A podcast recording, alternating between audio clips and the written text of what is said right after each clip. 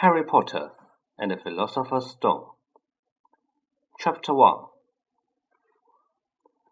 Mr. Dursley might have been drifting into an uneasy sleep, but the cat on the wall outside was showing no sign of sleepiness. It was sitting as still as a statue, its eyes fixed unblinkingly on the far corner of Privet Drive. It didn't so much as quiver when the car door slammed on the next street, nor when two owls swooped overhead. In fact, it was nearly midnight before the cat moved at all. A man appeared on the corner the cat had been watching, appeared so suddenly and silently you would have thought he would just popped out of the ground. The cat's tail twitched and his eyes narrowed. Nothing like this man had ever been seen on Privet Drive. He was tall, thin, and very old. Judging by the silver of his hair and beard, which were both long enough to tuck into his belt. He was wearing long robes, a purple cloak that swept the ground, and high-heeled, buckled boots. His blue eyes were light, bright, and sparkling behind half-moon spectacles, and his nose was very long and crooked, as though it had been broken at least twice. This man's name was Albus Dumbledore. Albus Dumbledore didn't seem to realize that he had just arrived in a street where everything from his name to his boots was unwelcome. He was busy rummaging in his cloak, looking for something, but he did seem to realize he was being watched, because he looked up suddenly at the cat, which was still staring at him from the other end of the street. For some reason, the sight of the cat seemed to amuse him. He chuckled and muttered, I should have known. He found that what he was looking for in his inside pocket. It seemed to be a silver cigarette lighter. He flicked it open, held it up in the air, and clicked it. The nearest street lamp went out with a little pop. He clicked again. The next lamp flickered into darkness. Twelve times he clicked the put outer, until the only light left on the whole street were two tiny pinpricks in the distance, which were the eyes of the cat watching him. If anyone looked out of the window now, even beady-eyed Mrs. Dursley, they won't be able to see anything that was happening down on the pavement. Dumbledore slipped the put-outer back inside his cloak and set off down the street toward number four, where he sat down on the wall next to the cat. He didn't look at it, but after a moment he spoke to it. Fancy seeing you here, Professor McGonagall. He turned to smile at the tabby, but it had gone. Instead, he was smiling at a rather severe-looking woman who was wearing square glasses exactly the shape of the markings the cat had had around his eyes. She too was wearing a cloak, an emerald one. Her black hair was drawn into a tight bun. She looked distinctly ruffled. How did you know it was me? she asked. My dear Professor, I've never seen a cat sit so stiffly. You'll be stiff if you have been sitting on a brick day wall all day, said Professor McGonagall. All day, when you could have been celebrating.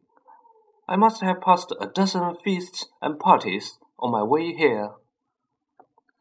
Professor McGonagall sniffed angrily.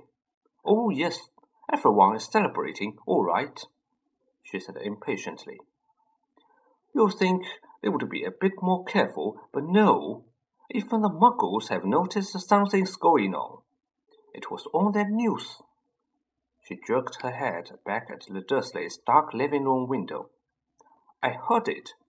Flocks of owls, shooting stars. Well, they're not completely stupid. They were bound to notice something. Shooting stars down in Kent. I'll bet that was Dedalus Diggle. He never had much sense. You can't believe them, said Dumbledore, Dumbledore gently. We've had precious little to celebrate for eleven years.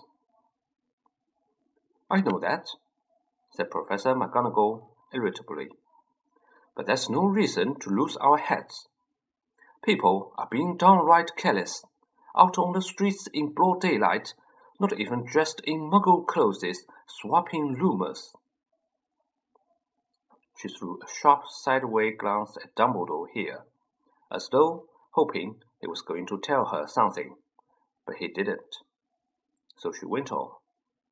A fine thing it would be if on the very day you knew who seems to disappear at last, the muggles found out about us all. I suppose he really has gone, Dumbledore? It certainly seems so, said Dumbledore. We have much to be thankful. Would you care for a lemon drop? A what? A lemon drop they're a kind of muggle sweet I'm rather fond of. No, thank you, said Professor McGonagall coldly, as though she didn't think this was the moment for lemon drops. As I say, even if you know who has gone, my dear Professor, surely a sensible person like yourself can call him by his name. All this you know who nonsense for eleven years I have been trying to persuade people to call him by his proper name, Voldemort. Professor McGonagall flinched, but Dumbledore, who was unsticking two lemon drops, seemed not to notice. It all gets so confusing, confusing if we keep saying you know who. I have never seen any reason to be frightened of saying Voldemort's name. I know you haven't, said Professor McGonagall, sounding half exasperated, half admiring. But you are different. Everyone knows you are the only one you know who. Oh, all right, Voldemort was frightened of. You flattered me, said Dumbledore calmly. Voldemort had powers I will never have. Only because you are too, well, noble to use them. It's lucky it's dark. I haven't blushed so much since Madame Pomfrey told me she liked my new earmuffs. Professor McGonagall shot a sharp look at Dumbledore and said, The owls are nothing next to the rumours that are flying around. You know what everyone's saying about why he's disappeared, about what finally stopped him.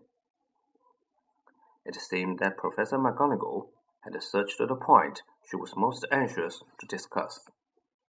The real reason she had been waiting on the cold, hard wall all day.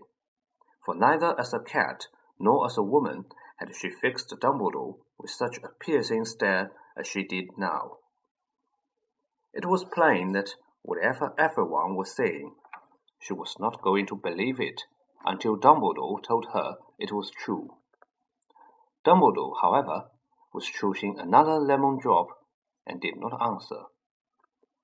What they are saying, she pressed on, is that last night Voldemort turned up in Godric's Hollow. He went to find the Potters. Rumor is that Lily and James Potter are are that they are dead. Dumbledore bowed his head. Professor McGonagall gasped. Lily and James! I can't believe it. I didn't want to believe it. Oh, Albus! Dumbledore reached out and patted her on the shoulder. I know, I know, he said heavily. Professor McGonagall's voice trembled as she went on. That's not all. They are saying he tried to kill the Potter's son, Harry, but he couldn't. He couldn't kill that little boy. No one knows why or how, but they are saying that when she couldn't kill Harry Potter, Voldemort's power somehow broke, and that's why he's gone. Dumbledore nodded glumly. It's it's true, faltered Professor McGonagall. After all he's done, all the people he's killed, he couldn't kill a little boy. It's just astounding of all the things to stop him, but now in the name of heaven, did Harry survive? We can only guess, said Dumbledore. We may never know. Professor McGonagall pulled out a lace handkerchief and dabbed at her eyes beneath her spectacles. Dumbledore gave a great sniff as he took a golden watch from his pocket and examined it. It was a very odd watch. It had twelve hands but no numbers. Instead, little planets were moving around the edge. It must have been made sense to Dumbledore, though, because he put it back in his pocket and said, Hagrid's late. I suppose it was he who told you I would be here, by the way. Yes, said Professor McGonagall. I don't suppose you're going to tell me why you are here, of all places. I've come to bring Harry to his aunt and uncle. They are the only family he has left now. You don't mean you can't mean the people who lived here? Cried Professor McGonagall, jumping to her feet and pointing at number four. Dumbledore, you can't. I've been watching them all day. You can't find two people who are less like us. And they've got this son. I saw him kicking his mother all the way up the street, screaming for sweets. Harry Potter, come and live here. It's the best place for him, said Dumbledore firmly. His aunt and uncle will be able to explain everything to him when he is older. I've written them this letter. A letter? repeated Professor McGonagall faintly, sitting back down on the wall. Really, Dumbledore, you think you can explain all this in a letter? These people will never understand him. He'll be famous. A legend. I won't be surprised if today was known as Harry Potter Day in the future. There will be books written about Harry. Every children in our world will know his name.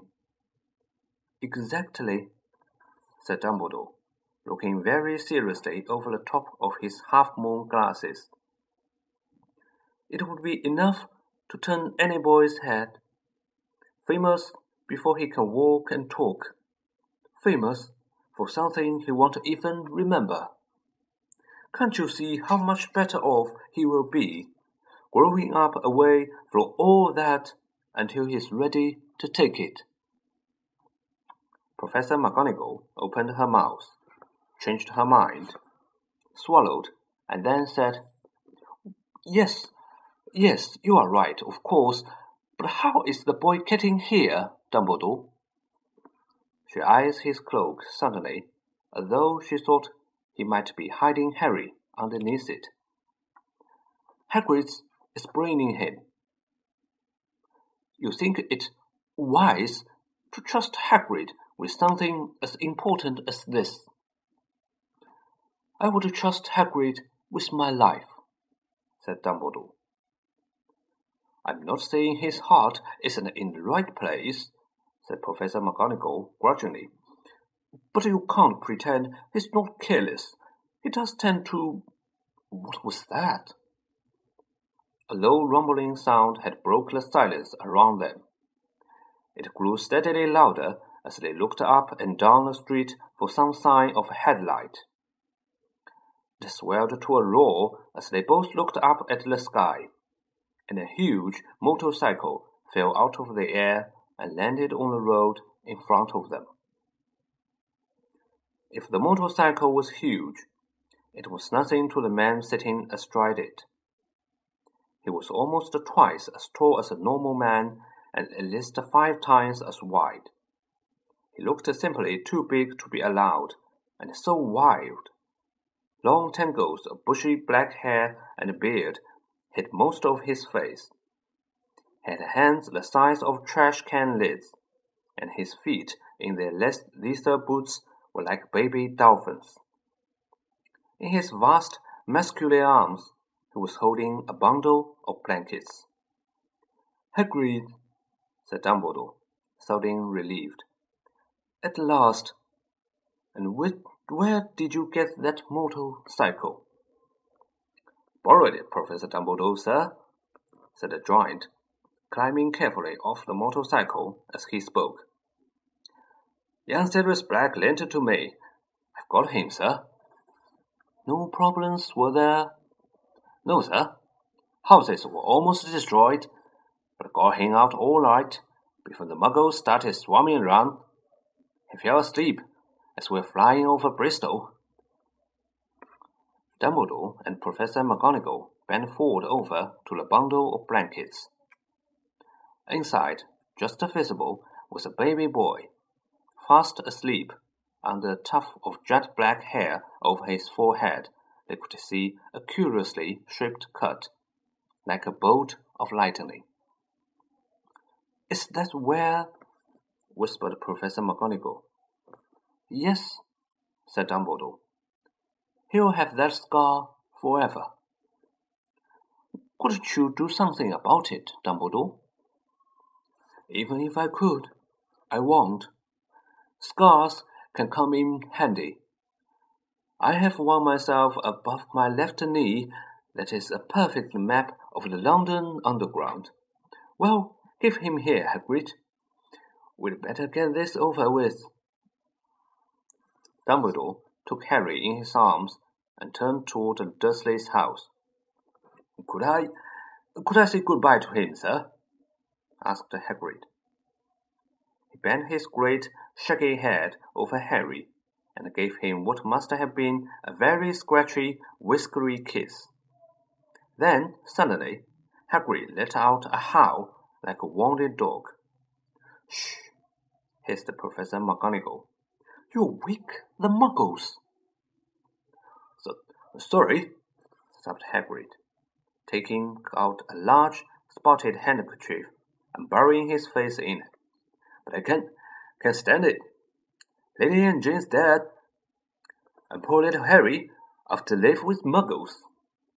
Yes, yes, it's all very sad, but get a grip on yourself, Hagrid, or we'll be found.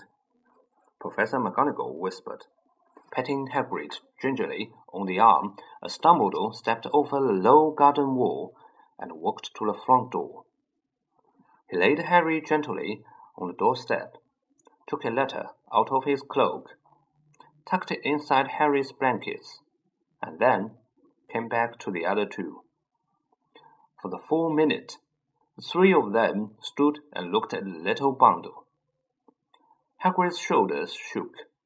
Professor McGonagall blinked furiously, and the twinkling light that usually shone from Dumbledore's eyes seemed to have gone out. Well, said Dumbledore finally, that's that. We've no business staying here. We may as well go and join the celebrations. Yeah, said Hagrid in a very muffled voice. I'd best get this bike away. Good night, Professor McGonagall. Professor Dumbledore, sir.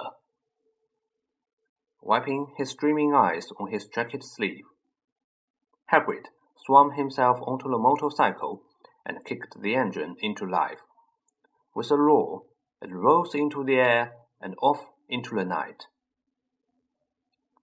I shall see you soon, I expect, Professor McGonagall, said Dumbledore, nodding to her. Professor McGonagall blew her nose in reply. Dumbledore turned and walked back down the street. On a corner, he stopped and took out the silver put outer. He clicked it once, and twelve balls of light sped back to the street lamps, so that Privet Drive glowed suddenly orange, and he could make out a tabby cat slinking around the corner at the other end of the street. He could just see the bundle of blankets on the steps of number four. Good luck, Harry, he murmured. He turned on his wheel, and with a switch of his cloak, he was gone. A breeze ruffled the near Hedges Privet Drive, which lay silent and tidy under the inky sky, the very last place you would expect astonishing things to happen. Harry Potter rolled over inside his blankets without waking up. One small hand closed on the letter beside him, and he slept on, not knowing he was special, not knowing he was famous, not knowing he would be woken in a few hours' time by Mrs. Dursley's scream as she opened the front door to put out the milk bottles. Don't let he would spend the next few weeks being prodded and pinched by his cousin Dudley. He couldn't know that at this very moment, people meeting in street all over the country were holding up their glasses and say in hushed voices, To Harry Potter, the boy who lived.